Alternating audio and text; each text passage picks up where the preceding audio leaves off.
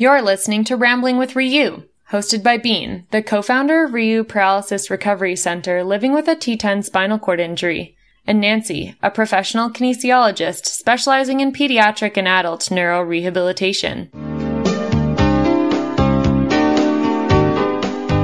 Welcome to our activity-based therapy series, where we talk to leading clinicians, researchers, and those with lived experience as we explore the realm of neurorecovery. On this podcast, we educate on the lesser-known topics and give practical tips and tricks to help elevate your practice. Today, we're going to be speaking about spinal cord injury and bladder management. We have some really special guests with us today. We have Doctor Samer Shamout, who is a fellow in functional and reconstructive urology for the University of Calgary at the Rocky View Hospital. We also have Steve Crochetière, who is the owner of Uromedical Alberta, and he also has ten years of lived experience with a spinal cord injury. And we're also speaking with Casey Aiello, who has twenty-one years of lived experience and also currently has a suprapubic catheter that everyone is super curious about. And we'll get to ask all of these guys some really important questions. So let's get this going. And Doctor Shamout, we'll start with you. I'll get you just to give us a little bit more information about you and uh, how you got to where you are. Thanks for everyone for inviting me for such an important talk and to be part of this uh, amazing talk.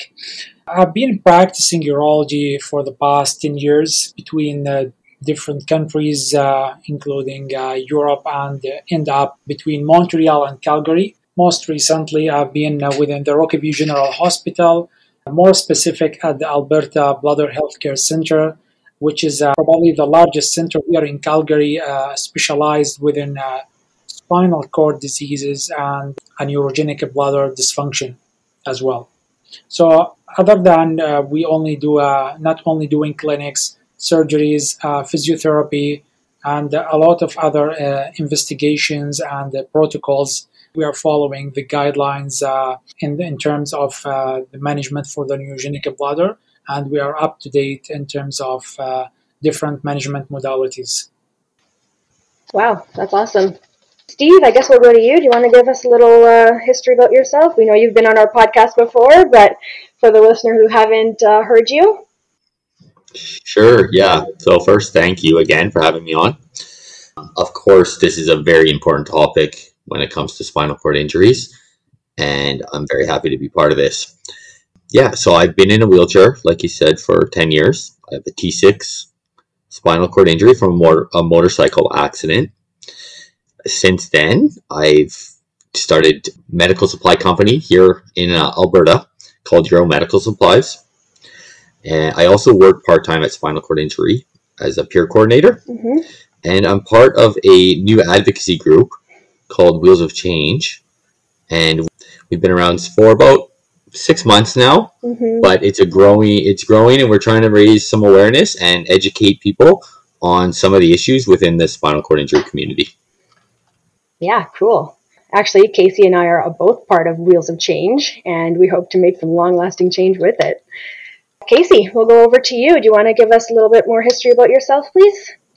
Yeah, definitely. As everybody else here, I'm also honored to just take part, and I never imagined actually sharing about my experience with bladder, but I'm I'm glad I'm at a place where I'm comfortable. Uh, it's taken a while. I'm a C six, Asia C, incomplete quadriplegic. I've been in a chair for twenty-one years after I had a snowboarding accident, and I'm also part of Wheels of Change, and I actually currently work uh, in Calgary at Alberta Health Services at the Foothills Medical Center, um, supporting the neurosciences. Awesome. We are really excited to have all of you guys here with us talking about, like you have said, that this is such an important topic that lots of people have questions about, and I think they're eager to hear your guys' answers. So Doctor Shamout, maybe we'll t- start with you. So yeah, can we just start, Doctor Shamout, with uh, what is the neurogenic bladder? Okay, well, this is an uh, important question to start with uh, to help the patients with the spinal cord injury understand uh, the pathophysiology of this condition. So uh, a spinal cord injury uh, can interrupt the coordination between the brain and the bladder, uh, which causes changes to urination. Uh, when the functioning of the urinary system is affected by the spinal cord, the result is a condition, we call it the neurogenic bladder, or more uh, scientific term, we call it the neurogenic lower urinary tract dysfunction. Uh, everyone's situation is different and uh, requires individual evaluation and management. So uh, the scientific definition for that, for the neurogenic uh, bladder, is the, as defined by the International Continence Society, is a, a neurogenic lower tract uh, a dysfunction due to disturbance of the neurological control mechanism. Well, this is uh, the broad definition that's used to describe a multitude of uh, conditions of varying severity. All right, awesome. And then can we go into a little bit about um, the control of the bladder? You mean the physiology so, for that, yeah. So just the different areas in which, I guess, um, basically how the average able-bodied person urinates. And then we'll go and relate it back to the different types of bladders, if that's okay. Okay. Uh, in terms, uh, maybe a question would uh, would raise on the, you know, for someone will ask, what does my spinal cord have to do with my bladder? So mm-hmm. basically, uh, your brain will send and receive signals through uh, your spinal cord. At the lowest part of the spinal cord is an area called the sacral micturition center that has nerves attached to it that go to and from the bladder. These nerves helps to signal the brain when the bladder needs to be emptied. They control. They also control the sphincter. So we can say under this broad topic, a spinal cord injury can cause uh, two different types of bladder problems. Uh, one set of problems uh, which occurs immediately after the injury, and the other may begin later on after the injury, what we call it a long-term uh, uh, bladder problems. When you are out of the acute phase, what we call it the spinal shock. So immediately after the spinal cord injury, uh, a patient might experience uh, a spinal shock when the signals from the brain cannot get to any or most of the parts of the body below the spinal injury level. So it's often uh, lasts for between days up to weeks, but sometimes it might last for may, may last for several months or longer. A patient may ask, like, does the level of injury may affect uh, what problems I can experience? Uh, so the answer would be definitely yes. However, uh, everyone's bladder and the sphincter act a little differently because of the amount of nerve injury is uh, a little different for each person, even if you have uh, the same level of injury as someone else. So keeping that in mind, the major areas to consider are at or below the sacral micturition center, above the sacral micturition center. So we have, uh, broadly speaking, uh, or generally speaking, types of neurogenic bladder. It's called the spastic bladder or the flaccid bladder. So the first one is the spastic bladder, or we call it the upper motor neuron spinal cord injury. When it happens, the injury above the level of the anatomical vertebra, uh, thoracic T twelve. In this, within this type, the bladder and sphincter muscles become tight and spastic. That's why it's called the spastic bladder. The partial or total loss of communication between the brain can limit the ability to feel the bladder fullness and control the sphincter muscle to hold the urine in. So the bladder is spastic, causing involuntary reflex voiding and incontinence. Within this Uh, this type of uh, bladder, there can be also a, a, a loss of coordination in the function between the bladder and the sphincter. Within the normal physiological cycle, when the bladder is full, it will uh, send signals to the brain, and whenever it's convenient, then the brain will send back signals to the sphincter to loosen up, and then the bladder can contract. But within spinal cord injury, sometimes uh, there's a loss of coordination between the bladder and the sphincter. What we call this condition is a detrusor sphincter dyssynergia. It's where the bladder contracts to empty, but the sphincter muscle stays tight. When this happens, the urine can be forced back up to the ureters and to the kidney, what we call a reflux, and possibly causing a renal damage. In terms of the other uh, type of the neurogenic bladder dysfunction, what we call the flaccid bladder, or uh, old term is aflacic bladder, and usually it is related to the injury below the level of T twelve, thoracic vertebra twelve. The partial or total loss of communication between the brain would limit the ability to feel the bladder fullness and here the bladder muscle cannot contract to empty the bladder, causing it to overfill, where patients will present with retention or inability to uh, completely empty their bladder. And sometimes they will present with an overflow, what we call it an overflow incontinence, where the bladders start, after being full, start to push out some urine. So this can cause uh, urine to be forced back to the ureters, sometimes to the kidney, and possibly causing the kidney damage. The sphincter muscle may also be relaxed, causing the urine to leak out when the bladder overfills, or with coughing, sneezing, or certain activities. Okay then, so how, as a new spinal cord injury patient, would I know that my bladder is working the way it should be? Okay, well, this is uh, this is important to uh, and important to identify the type of bladder dysfunction uh, the patient of spinal cord injury would have.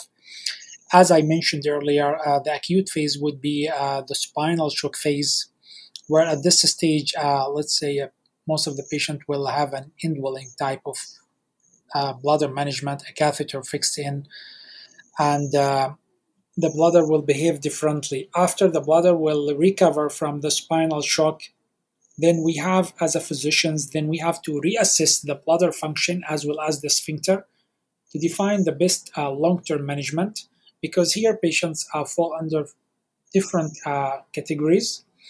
Uh, we need to know first the type of uh, long-term bladder dysfunction the patient have. Is it a partial or complete loss of the function? What is the type of sphincter dysfunction as well? And then uh, there's a different management modalities. Each, uh, uh, each bladder management should be individualized to uh, certain uh, characteristics, including anatomical factors, patient factors, and other health conditions. So doctors usually, uh, we do a, a urodynamic study. Uh, this study is a test to see how well your bladder and sphincter are working.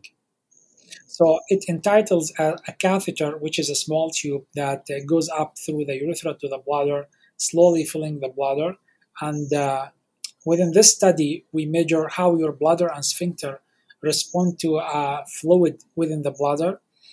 And this test can help to identify uh, the, the type of a bladder dysfunction, uh, as well as there is a type of this test where we can take images concurrently with the study. So it helps to see if there's uh, urine flows back to the kidney. And this will uh, finally help to identify, uh, will help to uh, identify the best bladder management strategy which fits the patient uh, type of dysfunction uh, and the quality of life. All right, and when you say uh, urodynamics test, can you just give us a kind of a snapshot of what that looks like for somebody who doesn't know what that is? Okay, so a urodynamic test, what we uh, what we call like a urodynamic unit, it's uh, it's a kind of uh, a physiological uh, test that Uh, identify, or let's say uh, that uh, check the function of the bladder and uh, lower urinary tract as as well, including the bladder, the sphincter, as well as. So as we know, for example, when uh, when a patient got uh, problems within the heart, they go and they do the E C G. So it draws the electricity for the heart, for example, and they will come to know where is the problem, where is the blockage, or whatever. So this is a kind of an a test that identify the function of the bladder. When the patient presents to the urodynamic unit, uh, there sh should be a standard precautions uh, for this study. Uh, a small catheter will be passed to their bladder just for the sake of the study. The study itself takes uh, around fifteen minutes in total. And uh, we measure, we, we put the catheter in, uh, inside the bladder, and then we start filling the bladder. During the filling, this catheter is connected to certain electrodes within the computer, and uh, it will read the pressure inside the bladder. And at the end of uh, filling the bladder, we go to the, uh, the voiding phase, or where the patient will be uh, given a chance to empty their bladder. At this point, again, the, the system or the computer will uh, will monitor and read the, the pressure and uh, within the bladder and within the uh, the sphincter as well. During this study, we have the facility as well uh, to take uh, certain images within the X-ray machine that helps to identify if there is any urine or like a contrast that we uh, push to the bladder that reflecting back. So overall, or in general, it uh, we are trying with this uh, type of investigation to imitate or to what happens during the normal physiological cycle to see when the bladder fills, how does it behave with the patient. Yeah. Okay, and then how often would somebody have this test done? Uh, during the acute phase, yeah, we understand that uh, bladder dysfunction will be more or less during the spinal shock, uh, similar within the pa- with different patients, more or less. But after the patients would recover from uh, uh, spinal shock, at this level, we need a baseline uh, urodynamic test to identify the long-term bladder dysfunction for them. However, later on, it's not necessarily uh, this test to be a, or like not necessarily that we have to do this test on a frequent uh, on a frequent basis. But there is a certain indications uh, when patients uh, feel, uh, did not improve with the, their uh, bladder management, or the patient start developing uh, more complications in the term of, uh, for example, recurrent stones, recurrent urinary tract infections. Or if the patient, or we are going to do a more invasive uh, type of treatment, whatever surgery, at this point we need uh, a follow-up other than uh, the baseline urodynamic test, because uh, as we know, the bladder function might differ over the years with patients with a spinal cord injury. So the only way we can uh, uh, identify or recognize the changes within the function is through the test, uh, the urodynamic test. Okay, cool. Um, Steve and Casey, we're going to ask you guys if you have had any experience with the urodynamic test. Um, okay, maybe Casey, we'll start with you if you've had any experience with the urodynamic test. Uh, yes, I've had a, a few urodynamic tests, and um, oddly enough, I was quite surprised when my, I think I had my first one, maybe, I don't know, maybe it wasn't my first, but they actually put some probes around in your bum too, so that was kind of weird. I thought I was really caught off guard by that, but it's just, you know, you're there, you do it. It's interesting being so uh, so much far into my injury, um, how little bladder capacity I have. So my last urodynamics test that I had, I was only able to hold maybe two hundred mils, and I got super dysreflexic because my bladder could only hold that much. So yeah. Oh, wow. Yeah, I've had the urodynamics test done as well when I was first, well, about a, almost a year after I was paralyzed. And I got up to four hundred mils is the most that my bladder would hold. And I think I'm still kind of at that same, same amount. Steve, do you have any experience with the urodynamics test? Hey, guys. Yeah, so I I remember doing the test um, shortly after I was released Um, Glen Rose. Uh, I was having issues with my bladder, and I found like it to be very informative. Obviously, I learned a lot about my bladder at the time, but at the time, I also wasn't paying enough attention. I didn't really understand uh, a lot of what was going on during those tests. And do you remember uh, what your limit for your bladder was? Like how many mils you could hold? Honestly, I don't, but I do know that over time, that's changed.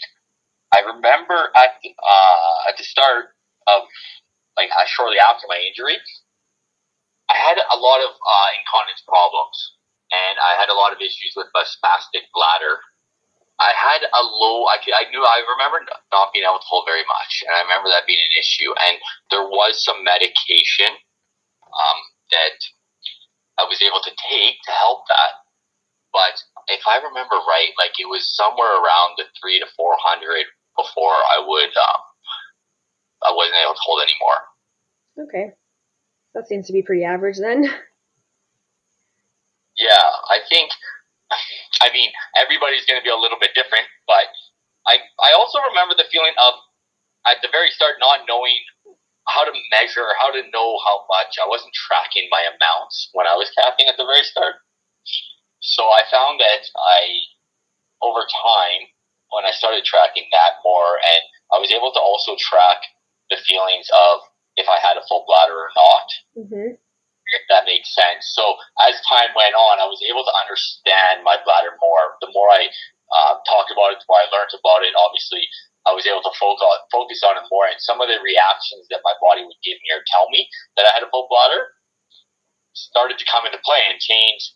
Um, going from a scheduled uh, bladder management, right? Mm-hmm. So every four hours, I was able to uh, extend those sometimes, or um, be able to tap earlier because uh, my I felt that my bladder was full.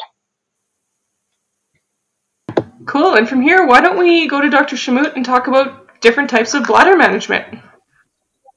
Okay, well, uh, bladder management is an ongoing set of treatments and practices uh, that help uh, keep the bladder and the kidneys healthy and free from infection and other complications. So, bladder management cannot fix or solve the problems uh, caused by spinal cord injury, but definitely it can help uh, the patient to manage uh, their bladder to improve their quality of life, as well as avoid uh, certain uh, consequences, certain harmful consequences. So with appropriate uh, bladder management, uh, patient can, uh, well, let's say uh, the patient and the physician can work together to uh, prevent or minimize uh, uh, incontinence and damage to the kidneys. Uh, it's also important to know that uh, the physician, uh, in in uh, in consultation with the patient, uh, they work together to choose the best bladder management option that fits uh, into the patient uh, capabilities, abilities, and lifestyle, and eventually maintains the bladder and the kidney healthy. Uh, in terms of types of bladder management, there are many types of bladder management uh, following uh, the spinal cord injury, each with uh, different advantages and uh, disadvantages. So important thing to know that a bladder management program will allow uh, a patient to empty the bladder in a way that is suitable to uh, to each patient. So it's important to uh, to mention here that uh, over two-thirds of spinal cord injury are unable to void on their own after uh, the the spinal cord injury insult, and uh, which often result in an impaired emptying of the bladder. So the best method of bladder management, it should preserve, end up by preserving uh, their kidney function, minimize the complications, and must be balanced against the quality of life implications such as comfort, convenience, and continence. Uh, in this era, I would uh, divide the bladder management uh, from probably scientific way of uh, view into a non-catheter mechanism and catheter mechanism. So uh, the non-catheter mechanisms uh, rely on the involuntary uh, emptying that's either induced or spontaneous. Uh, we'll talk first about the induced here. Uh, some patient will uh, start doing some pressure over their lower belly in order to push the bladder further to empty the urine. What we call it uh, Valsalva voiding or Creedon maneuver. They try to increase the abdominal pressure, which helps to overcome the resistance uh, from the sphincter. But sometimes this is uh, not advisable, at it can be cannot uh, can be inefficient to empty the whole amount of urine or the whole bladder, and it gives a risk for high pressure, which means, well, sometimes cause the urine to reflux back to the kidneys, and this will be harmful. Uh, as well as it might end up getting, patients may get hemorrhoids, hernias from continuous straining. Uh, the spontaneous uh, reflux voiding can occur with a stimulation of certain dermatomes by what we call the suprapubic tapping, when the patient tap uh, over their belt line down the road, can stimulate certain dermatome, and then the bladder might empty. Uh, the third one is the condom, the condom drainage, which is often uh, used to collect the urine uh, in these non-catheter methods, and therefore are more common in male patients. However, it has certain limitations. So for patients using the non-catheter methods, it's important uh, to, to, to mention here that regular screening with an ultrasound and urodynamics should be done to avoid complications such as incomplete emptying, which uh, end up causing uh, frequent urinary tract infections or stones, as well as a dangerous uh, elevation of the bladder pressure, which might be uh, reflecting as a damage to their kidneys. So moving toward the, the other modalities, what we call the, the catheter mechanisms. The catheter mechanisms. In, in this, uh, under this broad term, uh, we have uh, different options for bladder drainage. Uh, we start talking about uh, the most common or the gold standard, what we call uh, the clean intermittent catheterization versus the indwelling uh, catheters. Indwelling catheters, it uh, contains an indwelling urethral catheter and indwelling suprapubic catheters. So in terms of intermittent catheterization, this involves insertion of a catheter into the bladder on a regular schedule to empty the bladder. It's important also to use a good technique, proper cleaning, different catheter types, and in order to avoid or reduce the risk of complications. And uh, the patient or sometimes the caregiver might insert a catheter into the bladder to keep the bladder from getting full. So to do this, we need to pass a catheter up to the, from the urethra up to the bladder to drain the urine. And when done, we'll remove the catheter and remove and, and return to normal activities. Usually, this uh, should be done between four to six times per day. The goal is to keep uh, your catheterization volumes less than uh, two hundred fifty to three hundred. So patient uh, may have to catheterize more or less often depending on their uh, on how much uh, they drink. Uh, sometimes you might need uh, medications or injection within the bladder. We call it uh, the botulinum toxin injection to keep the bladder quiet, to avoid the uh, Uh, involuntary bladder contractions in order to prevent uh, leaking and high pressure between the catheterization time.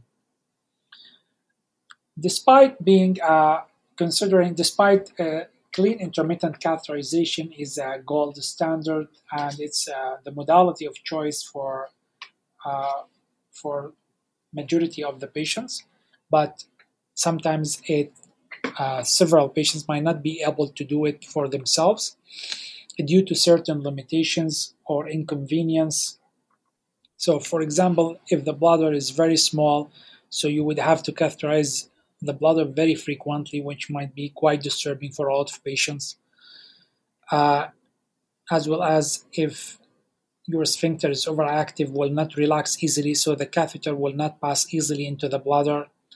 A lot of times patients might face uh, difficulties traumatizing themselves when they uh, do the catheter uh, insertion. So the catheter might get into a, a false passage, what we call. Some patients will face a lot of pain when insertion or removal of the catheter as well. So you can use different types of catheter. Doctors often decide with the help, with the consultation of the patient, what catheter best suits for each patient. Okay, can we just pause here and let try Steve try to join in because he can talk about the different types of catheters? Yeah, that's a good point. Steve, do you want to maybe just go ahead and tell us about how you got into Uromedical and your knowledge about the different types of catheters? Yeah, sure. So shortly after my accident, I had spent some time at uh, First Steps in Regina, the rehab facility, and I met a guy down there that showed me a new type of catheter. They called it a hydrophilic catheter. It was, I believe, it was a Coloplast speedy cath, and that was the first time that I ever seen uh, anything like that. Obviously, prior to that, I was using a dry catheter, what they call is dry catheter, where you lube it up yourself. So you would have a blue pad, you would lay it across your lap, pull out your catheter, make sure you're wearing gloves, sanit you know, sanitize your hands, everything, prepare that way, uh, put some lube down, run the catheter through the lube, and then you would be able to use the catheter.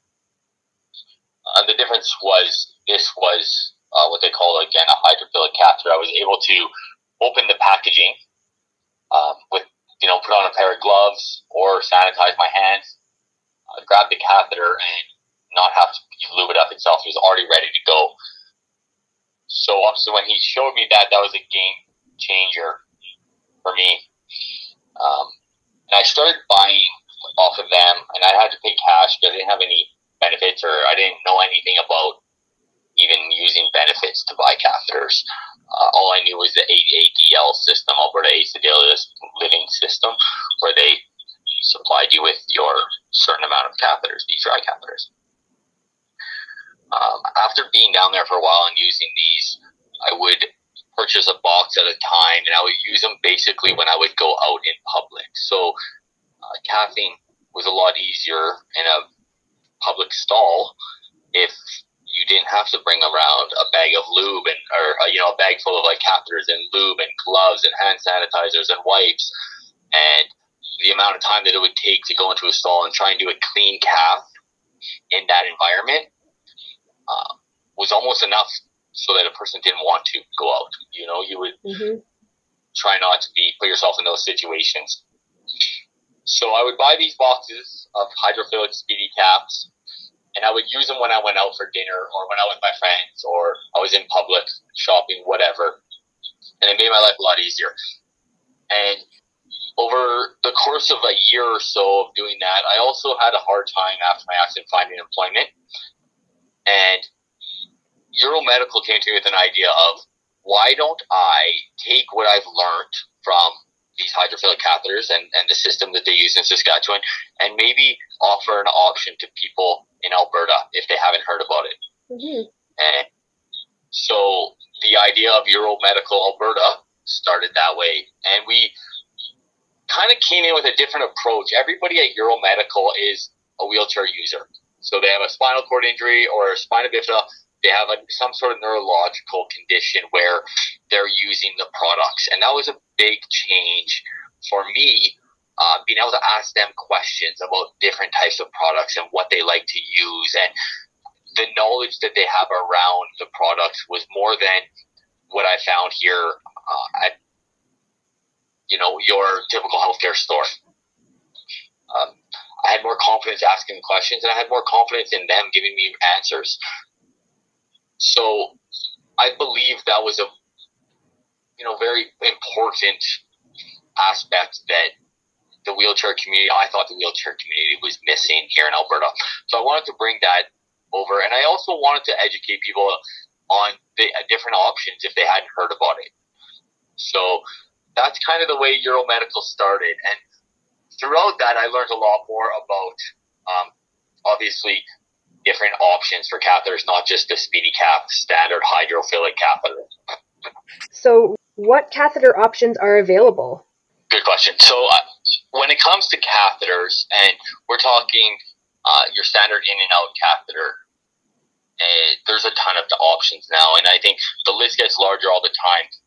Um, it's, it starts off with your your typical dry catheter, which means it's a, a plastic uh, catheter with no coating on it, no lubrication or no hydrophilic um, liquid. It goes from that range, it ranges all the way up to now a catheter that comes uh, pre-lubricated with a sleeve. So it's a protective sleeve that goes over the catheter that you can touch. So in those circumstances where you're in, let's say, a bathroom stall uh, in public, and it's always uh, not the most sanitary place in the world, uh, maybe you don't have uh, hand sanitizer, or maybe you're in a situation where you don't have sanitizer, your hands are dirty, whatever the case might be, you can actually grab the catheter at any part of it over the sleeve and not worry as much about bacteria entering your urethra or bladder. Uh, some catheters now, uh, Hollister has a catheter called uh, Vapro, where it has an insertion tip. So you actually insert the little tip and then push the catheter through. So no part of the catheter actually touches the outside air or your body, if that makes sense. Okay. Doctor Shamout, you wanted to say something uh, before Steve went into it? What was your thought? Yeah. So, well, uh, thanks, Steve, for this uh, comprehensive feedback about the catheter. I like the way you explain it, and uh, background, definitely, you have it about the catheter, probably different practices, different catheter materials you have been through. So overall, the debate regarding the ideal catheter for patients performing uh, the in-and-out catheter does not have a clear winner up to date. Options for patients often include uh, a single-use disposable catheter that may be a non-hydrophilic, or we call it the conventional catheter, or polyvinyl chloride material, versus the hydrophilic coated catheter. Alternatively, due to financial limitations, uh, many patients still reuse uh, their uncoated catheter by various unstudied cleaning protocols. And uh, optimal catheter material, uh, cleaning method, catheterization technique remain a controversial topics in urology. There is no evidence that there is one best catheter that fits all patients. Selection of the ideal intermittent catheterization type or technique is a complex uh, balance between the patient's motor function, uh, the acceptance uh, of the uh, acceptance of doing the intermittent catheterization, quality of life, and probably most of the time economic or financial uh, implications. Uh, whenever possible, from scientific point of view, whenever possible, we advocate the use of hydrophilic, or what we call pre-lubricated catheter, uh, should be proposed to the patient as the first-line option, because uh, they appear to decrease the risk of uh, urinary tract infections and may result in less uh, injury or trauma to the urethra when doing this uh, procedure uh, many times over the day, as well as they have a higher convenience and ease of use compared to conventional or uncoated catheter, where the patient need to have the lubricant with them, need to lubricate the catheter or whatever. Uh, in this context, I want to highlight about uh, the reuse of catheter may still, in certain points, be considered in specific clinical scenarios. However, the patient should be made aware that there are concerns regarding the efficacy and that there is limited evidence to support the cleansing technique for a single-use product. And from economic uh, point of view, the long-term use of hydrophilic or single-use hydrophilic catheters was established, as well as uh, to be a cost-effective means. It's uh, clinically uh, superior means. It's a saving strategy as well for our healthcare system. Hmm.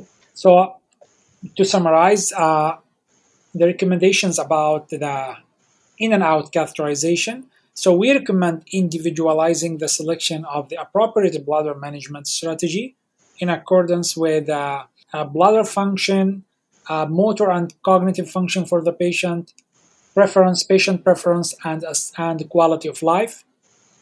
Uh, number two, we recommend uh, the use of uh, intermittent catheters, uh, probably single use over the multiple use, as well as hydrophilic catheters or pre-lubricated, as they may decrease the frequency of urinary tract infections, as well as they carry less risk of uh, urethral injury. We suggest offering patients, if possible, uh, hydrophilic coated catheters, as they are uh, cost-effective uh, compared to uncoated catheters, because they decrease the incidence of urinary tract infection and improve uh, quality of life. All right, thank you for that summary. Casey, do you mind jumping into a little bit about your story with cathing? Kind of, you know, from the acute setting, did you have a Foley to start, or did you get right into intermittent cathing? I initially had an indwelling catheter in the I C U and more acute stages, and then started um, having Um, in and out catheters done when I was in rehab, and I actually left rehab doing in and out catheters. Um, I was given the option to do sort of an indwelling for, you know, if needed, but they really kind of did not. They were they were very much against an indwelling catheter, so I struggled um, with having to to do those on my own with limited hand function. Um, I think. The, the biggest um, the biggest thing for me was, you know, unlike a guy where you can just kind of like go in your pants and stick in the catheter, it was um, transferring, trying to get my pants down and then up was more the, the bigger problem with my quad hands. Um, I did have my mom sew some Velcro into some of the crotch of my pants, which was really funny. But ultimately, you know, um, I found it really hard to to do intermittent catheters and trying to plan my my day around, you know, my water intake and when I'd have to pee and can I get into this bathroom. Um, so I, I did switch to um, an indwelling catheter to improve my quality of life, and it improved my quality of life immensely. Cool. And then how did that affect your bladder, though, having an indwelling catheter? Yeah, so I, I struggled with um, U T Is while doing in and out caths. Mm-hmm. And I feel like I had a few less U T Is having uh, an indwelling catheter, but um, I ended up just, you know, still always, it's, we're women, you know, it's, um, can get messy down there sometimes. So it was... It was always just a, a problem, and uh, but it, you know, the the good sort of improving my quality of life, being able to get out and not have to worry about that. I just kind of balanced, you know, the the U T I and being able to have a little bit more freedom. Yeah, for sure. Yeah, it does make a big difference. I had an indwelling catheter for the first seven months after being paralyzed. And after they took it out, I really missed it because I was able to drink as much water as I wanted. I was able to see my urine and see how clear it was or whatever and keep an eye on it. And then after not like after having it taken out, I had to really work hard at retraining my bladder, uh, which took a long time. But the quality of life is a very big uh, deciding factor. Yeah. Can I touch, too, on the quality of life, is the importance of quality of life when it comes to uh, using the bathroom and, you, you know, not having um, the luxury of knowing when you have to use the bathroom or being able to void on your own. Mm-hmm. Uh, quality of life for me means uh, when I do have to use a catheter, I want that catheter to, I want it to be quick. I want it to be convenient. I want it to be easy. And I don't want it to have long-term lasting effects on the inside of my urethra and my bladder, mm-hmm. right? So the, the importance of uh, not having U T Is. And, I mean, there's so many different side effects, and the doctor can speak on this more maybe, but the long-lasting effects of current or recurring U T Is in my life was such a an annoyance, and it stopped me from living my life like to the fullest and being happy. So uh, having U T Is and being sick or being admitted to the hospital or constant, constantly having incontinence because of a U T I, um, it prevents you from going places with your friends or uh, getting a full-time job sometimes or holding a full-time job because yeah. of missing work and being sick. And um, and I know the importance of A D L and have, being able to fund everybody for, um, or not being able to fund everybody maybe for, to pay for this so that everybody can use these. And maybe the, the proof isn't quite there that hydrophilics are that much better and will save that much more money. But I I feel that for me, the quality of life was more, so much more important than, and that's why I would pay for those, you know, those catheters on my own, out of my own pocket at the start, until I, I was found that I had insurance, mm-hmm. and that, that, that my benefits covered uh, eighty percent of the cost of these hydrophilics. And, and when I found that out, that was uh, life-changing for me as far as being able to use these on a constant basis now. And, and yeah, my, um, my U T Is went down. I mean, it might not work for everybody, and not everybody might have the same outcome. But for me, mm-hmm. personally, that was a big change. My U T Is went down. Um, my quality of life went up. My confidence went up. Mm-hmm. I was able to, you know, get full-time employment, part-time employment. I was able to, you know, go out more often. And, and my, it, it was a, it had a really big impact on my life. Yeah. Personally. Yeah. So while we're on the topic of quality of life, Doctor Samer, I'd like to ask you about the suprapubic catheter. Um, why might somebody choose that? Uh, why might somebody choose the suprapubic catheter? Okay, first uh, let me uh, explain a little bit for probably patients or people who doesn't know what what's the term of indwelling catheter means, or what's the difference between uh, the suprapubic and the urethral. So the option of indwelling catheter is used for ongoing protection uh, from the urinary retention or urinary incontinence. So indwelling catheters use a catheter and a urine collection bag that stays in place all the time. The catheter has a balloon at the tip of the catheter which sits uh, in the bladder. Once the catheter is in the bladder, the balloon can be inflated to keep the catheter from falling out or deflating whenever uh, when it's time to change the catheter.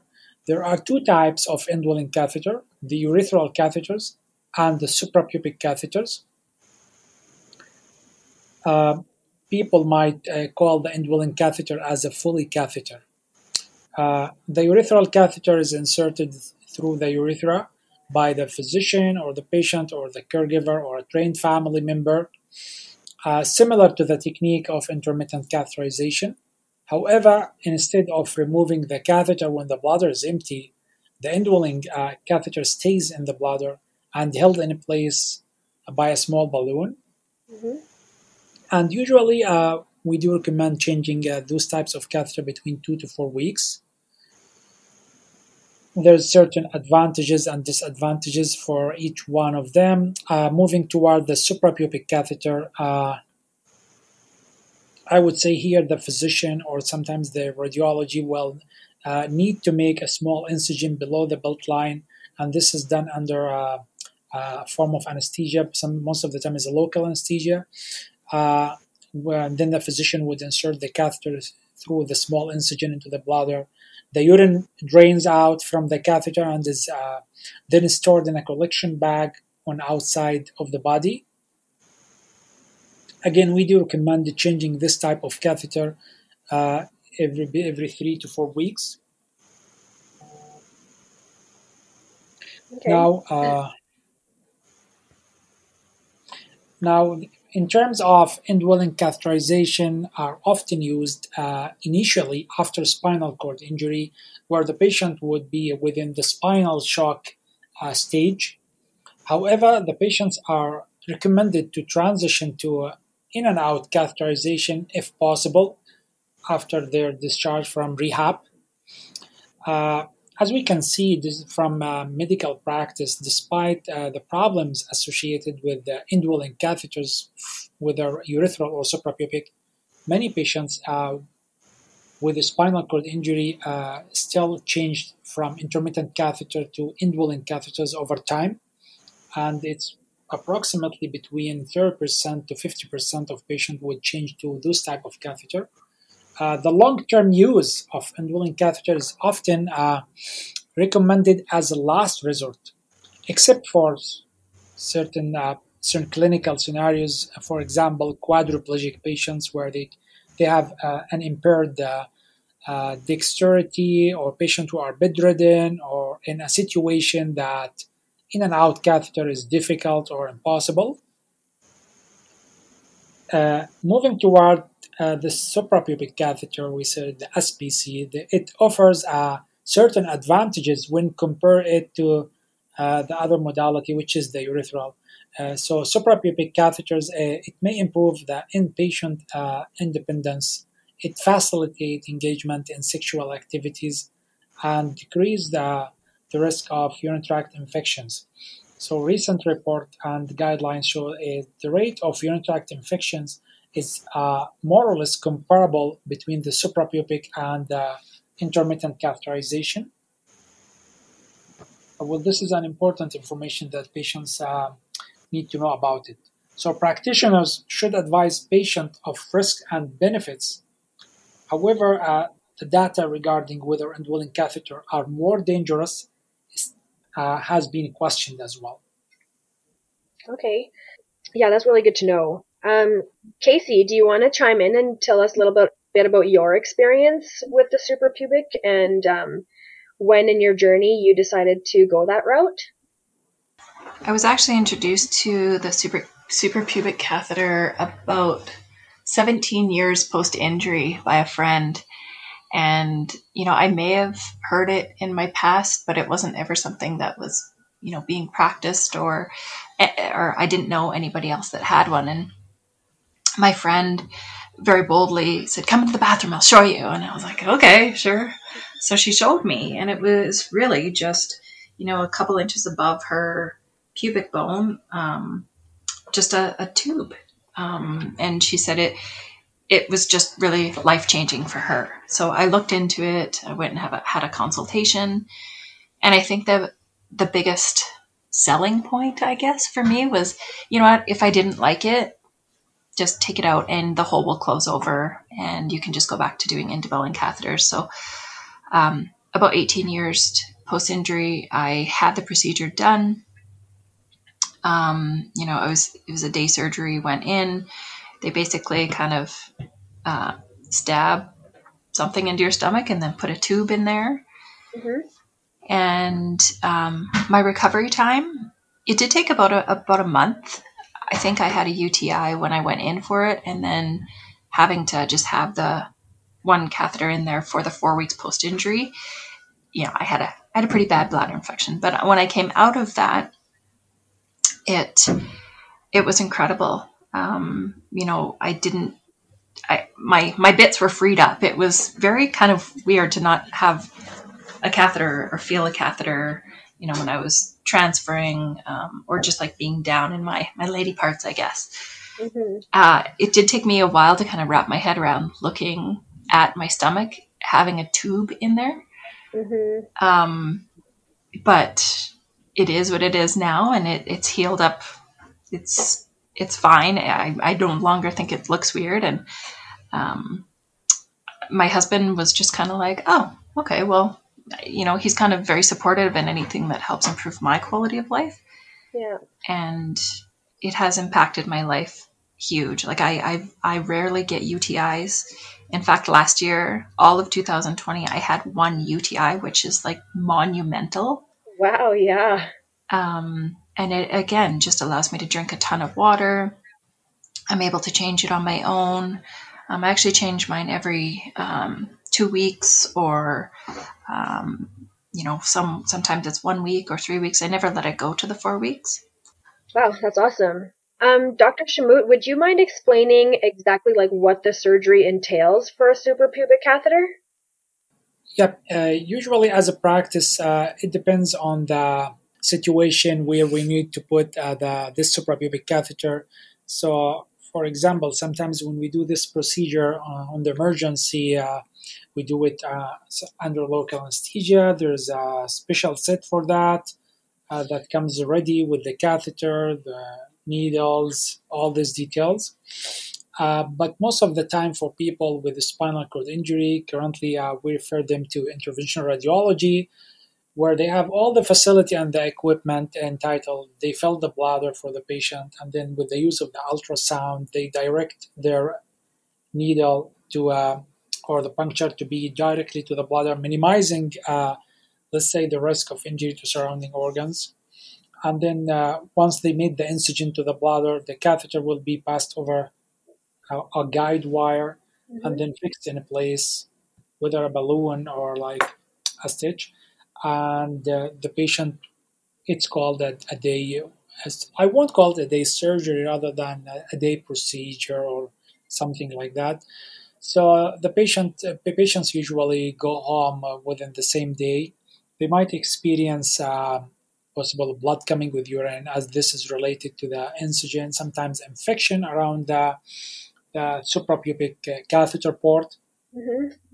This is over the short term. Over the long term, uh, some patients will have difficulty, like if uh, leaking around the catheter port, so they might upgrade the size of the uh, the suprapubic, or they might need to take some medication to relax the bladder. Mm-hmm.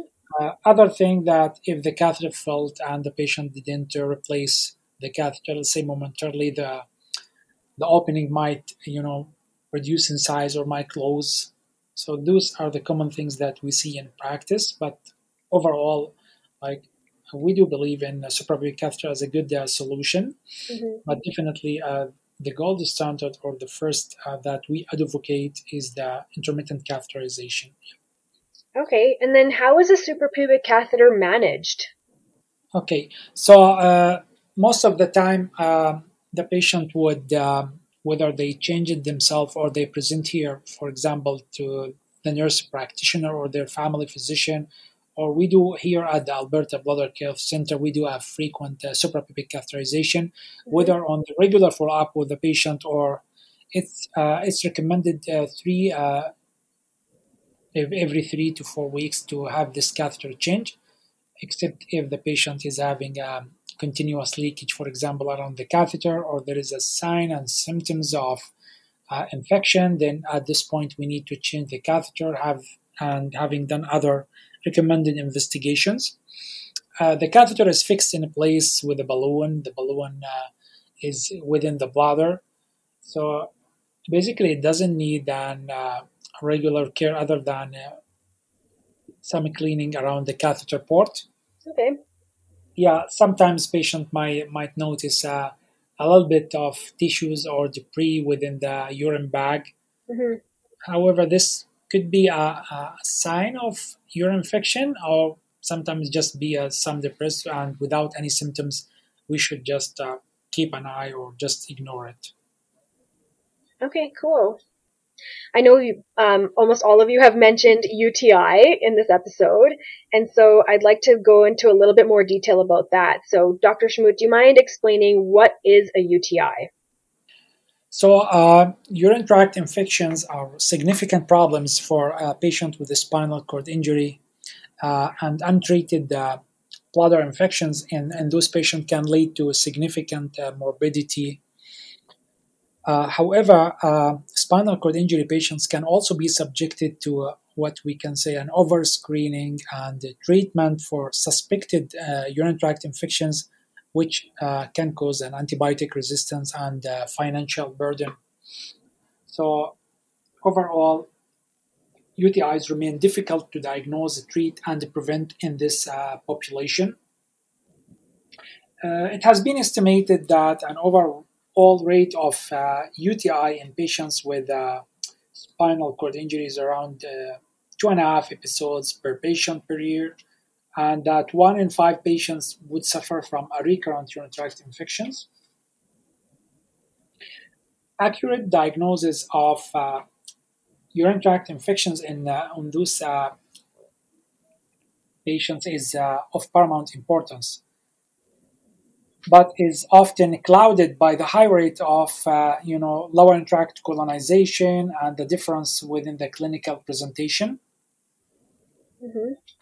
Uh, in terms of diagnosis or definitions of urinary tract infection, it, it differs within this population. Uh, currently, uh, the accepted definition of U T I in person with uh, spinal cord injury would require the presence of what we call leukocyturia, which is the blood cells within the urine, bacteriuria, plus clinical symptoms. In general, there are no evidence-based cut-off values for the presence of bacteria, but there are uh, some accepted guidelines advocate for some numbers, and it depends on the way of collection of urine, so whether it is a voided uh, sample, whether it is uh, taken from the catheter, or whether it's an, from the suprapubic and aspirate. Mm-hmm. The International uh, Spinal Cord Injury Society has developed a U T I data set that outlined the signs and symptoms and include uh, fever, urinary incontinence, leaking around the catheter, increased spasticity, fatigue, uh, cloudy urine, malodorous urine, back pain, bladder pain, uh, painful urination, and dysreflexia. So besides those symptoms, uh, so urine culture should always be obtained prior to a given antimicrobial or antibiotic treatment, as this will help to uh, minimize the multi-drug resistant future-wise.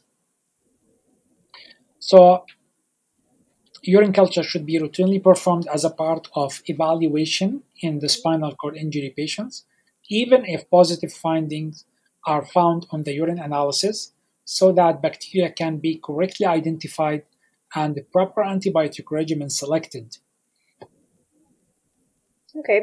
And another important point I want to highlight in this interim, that when assessing a, a catheter-associated urinary tract infection means the patient is managing his bladder with a catheter and he's presenting with a with a symptom suggestive of, uh, because a lot of time we see in the practice that patients might often do u- frequent uh, urine tests and just finding uh, some bugs in the urine, and then they will proceed with antibiotic. So when assessing a catheter-associated uh, urine infection, urine should be obtained from a new urinary catheter. Mm-hmm. Urine obtained from a collection bag, even if new, should be considered contaminated. And culture data should be interpreted, you know, with skepticism. Okay. Yeah, that's an important. And the final point, I want to say that treatment for what we call this term asymptomatic bacteria, means just finding some bacteria within the urine while the patient have no symptoms, was not recommending at all, was not recommended at all for people with indwelling catheter or people with a spinal cord injury, except in two situations. If, uh, for example, a spinal cord injury patient have a, um, you know, is going through a surgery operation, or in case of pregnancy. Otherwise, we don't treat uh, urinary tract infection unless it's symptomatic, with a proven culture of urine as well. Okay. Um, and then what if somebody takes like too many antibiotics? Are there risks or side effects associated with that? Yeah. Before, before going through the multiple antibiotics or the multi-drug resistant that would happen Uh, when the patient often have a certain practice, they have, a, for example, a minimal symptoms or whatever, and they think, oh, this is a urinary tract infection. I have this experience before, so I need to jump in and do a urine test, and then I have to take antibiotic. Or some patient might be on a prophylactic antibiotic for a long term, and uh, they end up having a multi-drug resistant uh, antibiotic where, when it comes to a real U T I, you don't have a weapon to shoot with, and other than the, you know, the regular side effects for taking uh, antibiotic for a long time. So I would talk first about the risk factors for developing uh, U T I and spinal cord injury patients. So a U T I can be caused by an underlying pathophysiology which predisposes the patient to U T I. There's several uh, factors or uh, several models for categorizing the U T I risk factor for those patients. I would uh, go over some of them, which is generally comes under uh, one of these problems, whether the patient have problems storing the urine, have problems uh, emptying the urine, have um, the problems with catheterization. So in terms, uh, it could be of the risk factor, the bladder overdistension. It's uh, it's often postulated uh, that the resulting uh, what's called susceptible of infection and colonization could be a result of storing the urine uh, for a long time without uh, efficient emptying of the bladder. Okay. Yeah. Uh, Other factor I would mention, consequently, uh, it's recommended that a spinal cord injury patient with a recurrent U T Is and uh, high standing volume should catheterize more frequently. Right. Yeah, that's an important. Uh, Another point, what we call the low bladder compliance, or what is a high pressure within the bladder, is a is a common problem among spinal cord injury patients. Uh, it's thought that uh, this high bladder pressure can precipitate for urinary tract infection and more, more likely to kidney infections through the reflux of the urine back to the kidney. Mm-hmm. And it has been reported that up to uh, one-third of spinal cord injury patients have uh, have had a low bladder compliance, uh, including complete and incomplete injury, uh, spinal cord injury categories. So the only way we can identify this uh, problem within the bladder is through the urodynamic test, what we have is talked about previously. Okay. Um, and then does water consumption affect U T Is? Like, can can you flush it out?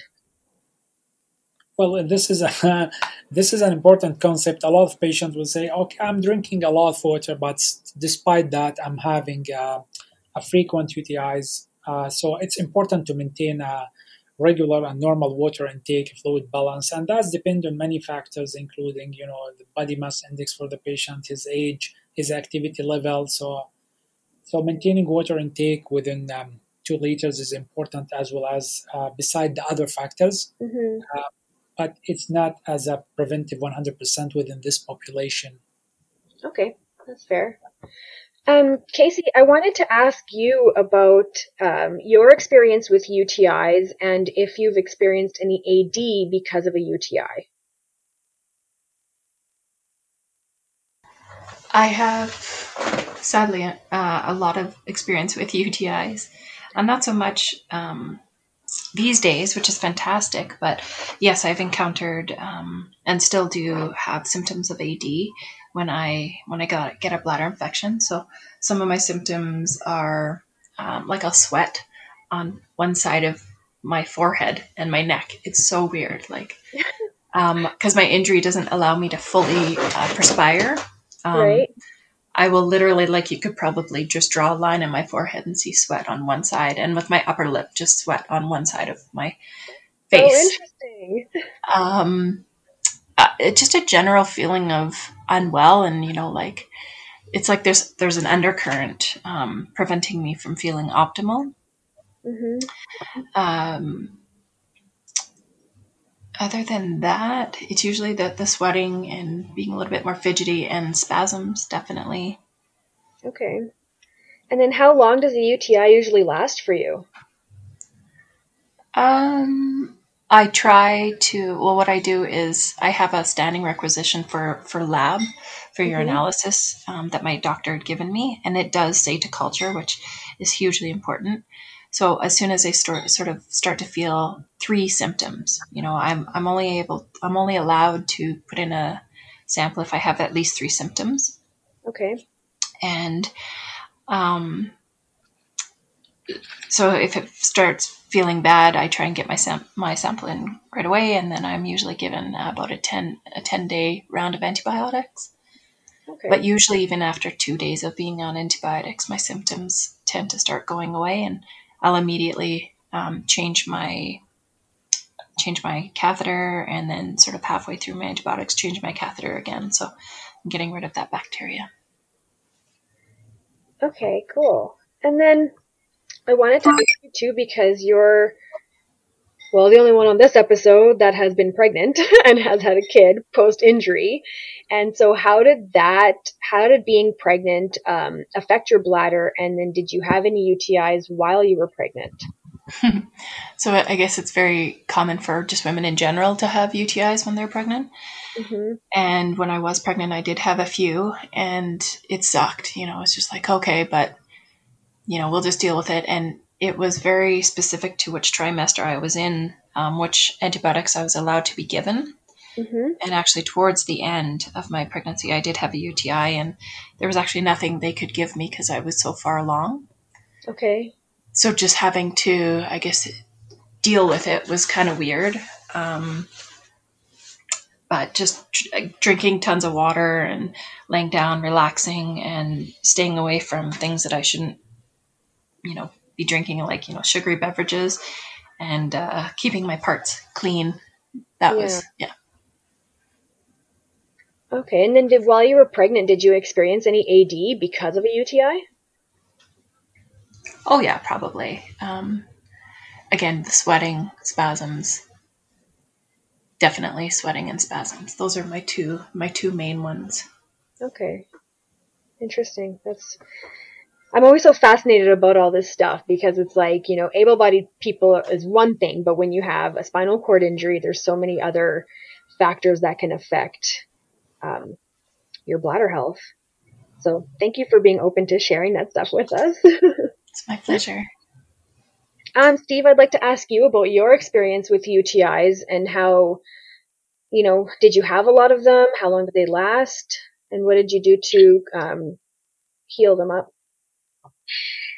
Yeah, um, definitely struggled with bladder infections, U T Is, uh, at the beginning of uh, my recovery, my injury. Um, I found that through to over time, I was able to recognize them uh, sooner. Uh, I did get some pretty bad U T Is where I did end up uh, in the hospital on I V for, you know, a week at a time. This happened probably about four times. So instead of going in when I started to feel awful, and like my symptoms would be a little bit different than Casey's. Obviously, like everybody's are a little bit different. Um, I'll, I'll, my, like my first signs will be uh, frequent uh, low volumes. Yeah. When I cough, mm-hmm. That's like a big sign right away. Uh, I'll also feel, I'll start to feel unwell after that. So like my skin hurts, I'm cold, I get the shivers, mm-hmm. I can't warm up. Mm-hmm. And once it gets to that point is usually when I'm like, okay, I need antibiotics. Um, I have a good relationship with my doctor. Obviously, most people with spinal cord injuries might yeah. have that. Yeah. Um, So I can, I can call the office. I, I can just say, listen, these are my symptoms. He knows I've been doing this for ten years. And he's like, okay, yeah, it sounds like you have it. Go bring a, you know, a sample in if you want. Mm-hmm. Or he'll ask me to bring a sample in. Um, but it will get me on antibiotics right away. And for the most part, I mean, I, I know other physiatrists that I've talked to have, have said that it's not always a good idea to do this because you're getting the same, Uh, I'm usually using the same antibiotics, mm-hmm. and it might not always be the same infection. But it does, like Casey said, uh, two days into it, um, you start feeling better. Um, you know, you're not, you know, coughing as much. Mm-hmm. Your pain, you're warming up. Your everything starts to feel better. Um, but I did change also. You know, when I started using a different type of catheter. Mm-hmm. Or when I when I wasn't reusing a catheter, um, saying that it still I still get them from time to time, and it's still going to happen. Mm-hmm. Um, you know, but it's just you really want to focus on being clean and careful. And I mean, those are two big steps that you can take yourself, but will yeah. not eliminate the fact that you will never get a uh, a U T I again. Yeah, that's fair. Okay, and then Bean, can we talk a little bit about your experience with U T Is? Sure. Yeah. Um, I didn't have a U T I until about two years after being paralyzed. And I got my first U T I when I was in Banff with my friends, and I wasn't sure what was happening. I would have like sudden urge to pee, and um, I don't use a catheter anymore. I avoid kind of like normal in quotation marks. Um, And so I can feel when I have to empty my bladder. And so what was happening was I would feel like I'd have to go pee. I'd transfer onto the toilet and nothing would come out. And then I'd transfer back onto my wheelchair and then I would pee on my wheelchair. And it was quite frustrating because I'm like, body, you have to pee in the toilet, not on the chair. Uh, that was my first experience with it. And when I came back to Edmonton, I went to the doctor, took in a sample and got antibiotics for it. Um, I've only had a handful of U T Is since then, which I'm very, very grateful for. Um, and I have used um, different types of antibiotics for the U T Is, but now I just try to um, pro, like proactively stay healthy with, with my water consumption and making sure I'm not, like Casey said, drinking overly sugary drinks and, uh, trying to maintain my bladder health. Um, and then with that, I guess, Doctor Shamout, my, one of our final questions for you is, is there anything people can do to proactively maintain better bladder health? Well, uh, it's important to maintain the healthy preventive measures and to uh, work and with uh, with us with the support of their treating physician in terms of the modifiable risk factors that we we went over, uh, which include, in general speaking, about bladder distension. So we need to ensure if the patient is emptying their bladder uh, well with a minimal uh, residual. Uh, number two, we need to ensure that the bladder pressure, what's called the compliance, they have a normal bladder compliance to avoid uh, the infection going uh, back to their kidneys. And then we need to identify if they have any stones or not. Sometimes these stones can act as an nidus for frequent uh, infections. Mm-hmm. And then what I do in the clinic, I usually review the catheter practice with the patient. Uh, like I ask them, what exactly you do if you assume yourself now you're going to do a catheter? What is your practice in terms of using the catheter, whether you use single use or multiple use? How many times? I'm asking in more details. What about your water intake? How many times you use the catheter a day? What type of catheter? Is it a, is it a compact catheters? And how much you emptied every time you uh, insert the, the catheter. So there's a lot of factors I usually view with the patient. And in terms of um, of other risk factors, I haven't uh, got time to go all over that. Uh, a lot of patients will have what we call neurogenic bowel. They have uh, difficulty emptying their bowel and uh, sometimes changing within the colon motility and the sphincter function, which uh, put them at risk for constipation. And uh, this will, uh, you know, make emptying their bladder uh, inefficient over the long term. Mm-hmm.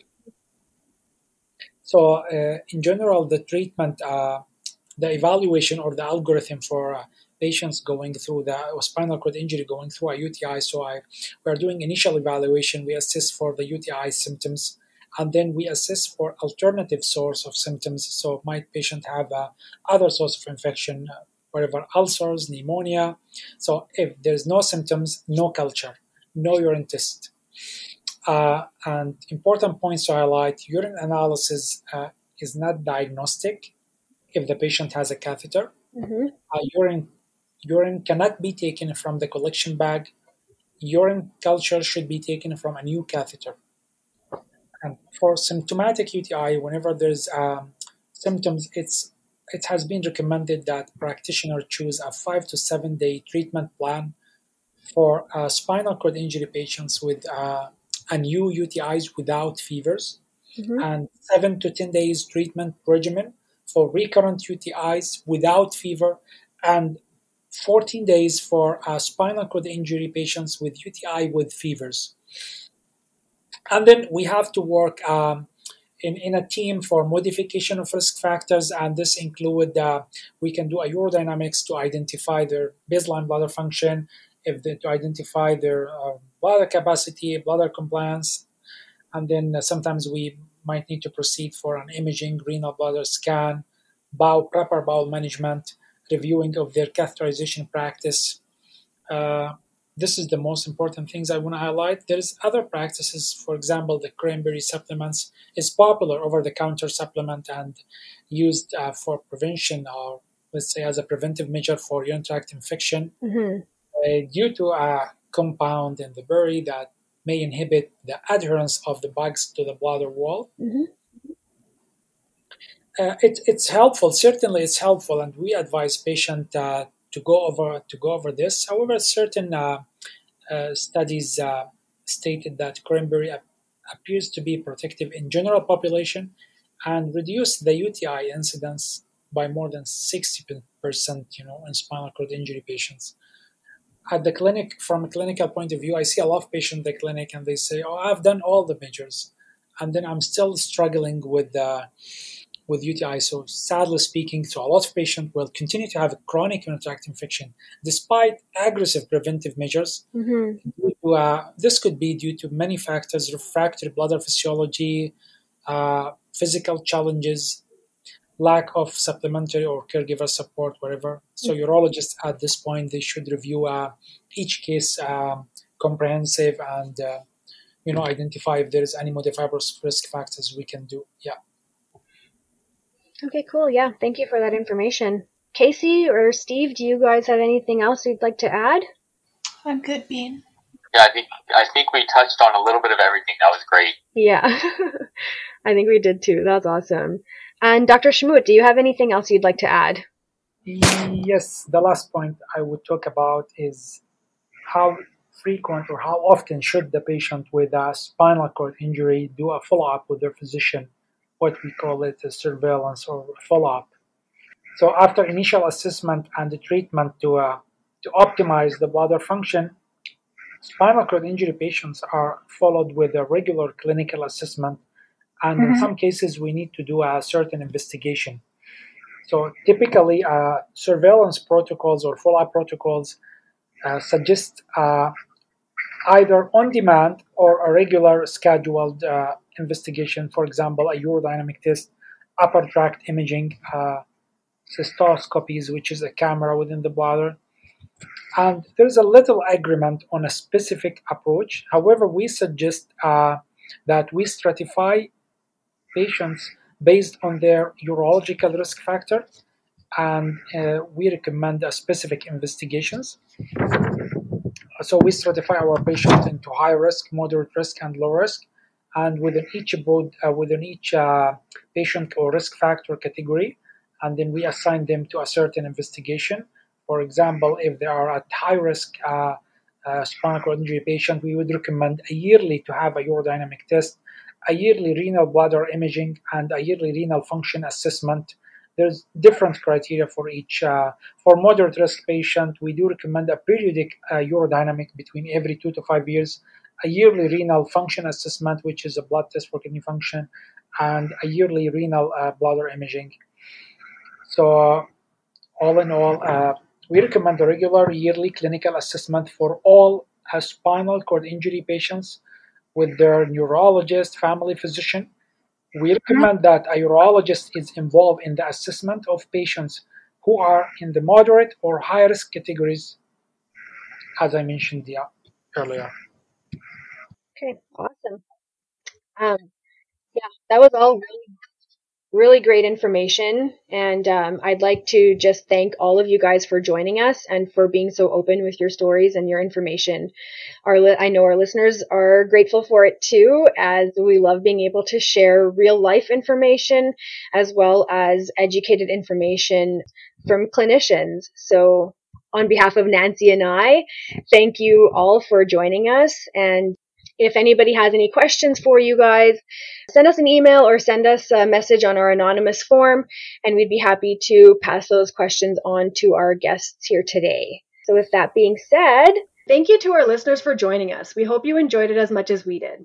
As always, we would greatly appreciate if you could subscribe, leave us a five-star review, and a comment on Apple Podcasts or wherever you listen to podcasts, as this helps us increase our reach. And stay tuned for another episode coming at you in two weeks.